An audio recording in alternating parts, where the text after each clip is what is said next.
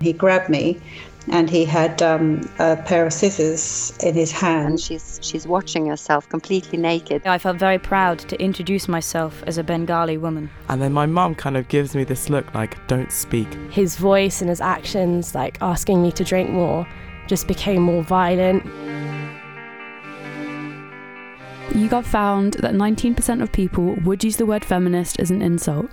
We think the 19% are wrong, and we're here to tell you why. From the 19% and URN, this is our International Women's Day mini series. Five women, five stories, five episodes. One story told every single day in the run up to International Women's Day 2016. I'm Anya Lawrence. Episode 1 It begins in a park in Basingstoke. Mo's walking her dog and she's alone, but it's 2 pm in the afternoon. And then this man appears. He grabbed me and he had um, a pair of scissors in his hand and he just grabbed me from behind and he just put the pair of scissors at my throat. So then he was started to tell me to effing shut up and that he was going to effing rape me and um, and you know he was just really agitated and um, and then we started heading up towards the woodlands. So I was kind of still processing all this and I was feeling a bit shaky to start with, but I think because we were walking it, it just sort of helped to calm me down a little bit. And I was sort of saying, oh, you know, sort of, what do you want? What are you going to do? Oh, you know, I'm going to, I'll do everything that you say. Just don't hurt me and stuff. And I think because I started talking a bit more calmly, um, then he started calming down a little bit. And then, and then we got to the woodlands, and um, I think really he had calmed down quite a bit. He still had the pair of scissors um, at my at my neck, and um, but then he basically started sort of touching me up and started sexually assaulting me. Episode 2 of 5 is Donnie's story. Donnie grew up in England, but she goes to Iran to visit family there a lot. In the story, Donnie is 15 and she's wearing a tunic that's slightly above her knee. She's walking in a park in Tehran with her family, and then she sees a policeman walking towards them, and she trips. I just stand there, you know, with this huge grin on my face. Um, and he says, and I will translate, Is this uh, your niece or something? Who is this? And my mum goes, Oh, this is my sister. She's visiting from Canada. Wait, so she, she pretended that you weren't her daughter? Yes.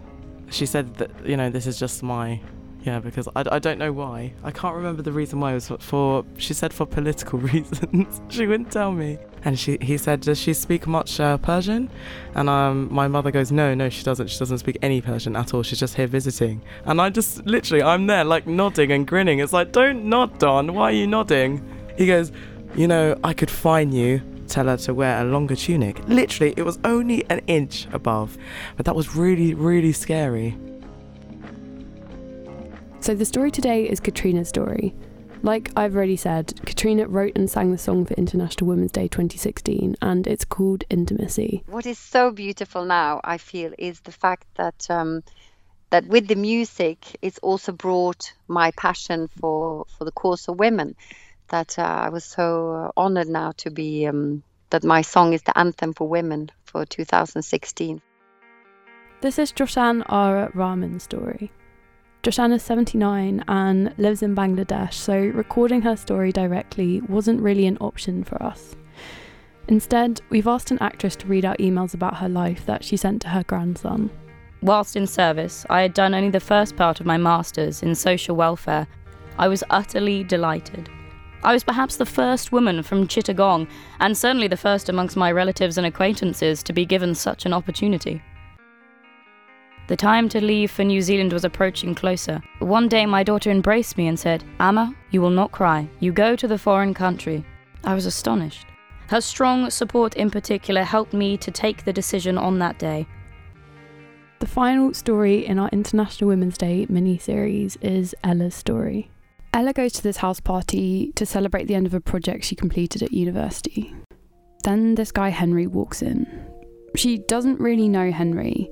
He was on the project with her, but they didn't ever work together. At some point in the night, she finds herself talking to him. And as they're talking, he leans down and opens up a bag of alcohol and he offers some to Ella. He said, You know, do you want a drink? And at first I said no, but he was just like, come on, it's the end of the project, you know, stop being so boring. And I think because I'm still quite insecure, I'd say, in like social situations, I gave into that pressure um, and took uh, a drink that he had from his bag. A few days later, Ella's with her friends and they're talking about the party. And that's when things start to unravel. In a usual friendly way, I just went, "Oh, that that guy Henry, um, like I, he tried to kiss me at the party," and then their faces got so serious, and they said, "I saw you get with him, and I and we saw you all over the party, and we saw you upstairs." And it was at that moment that I just realised I didn't remember the night at all.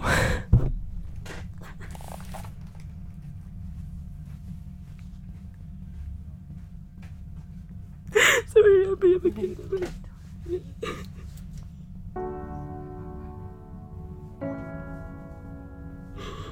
It just feels so real.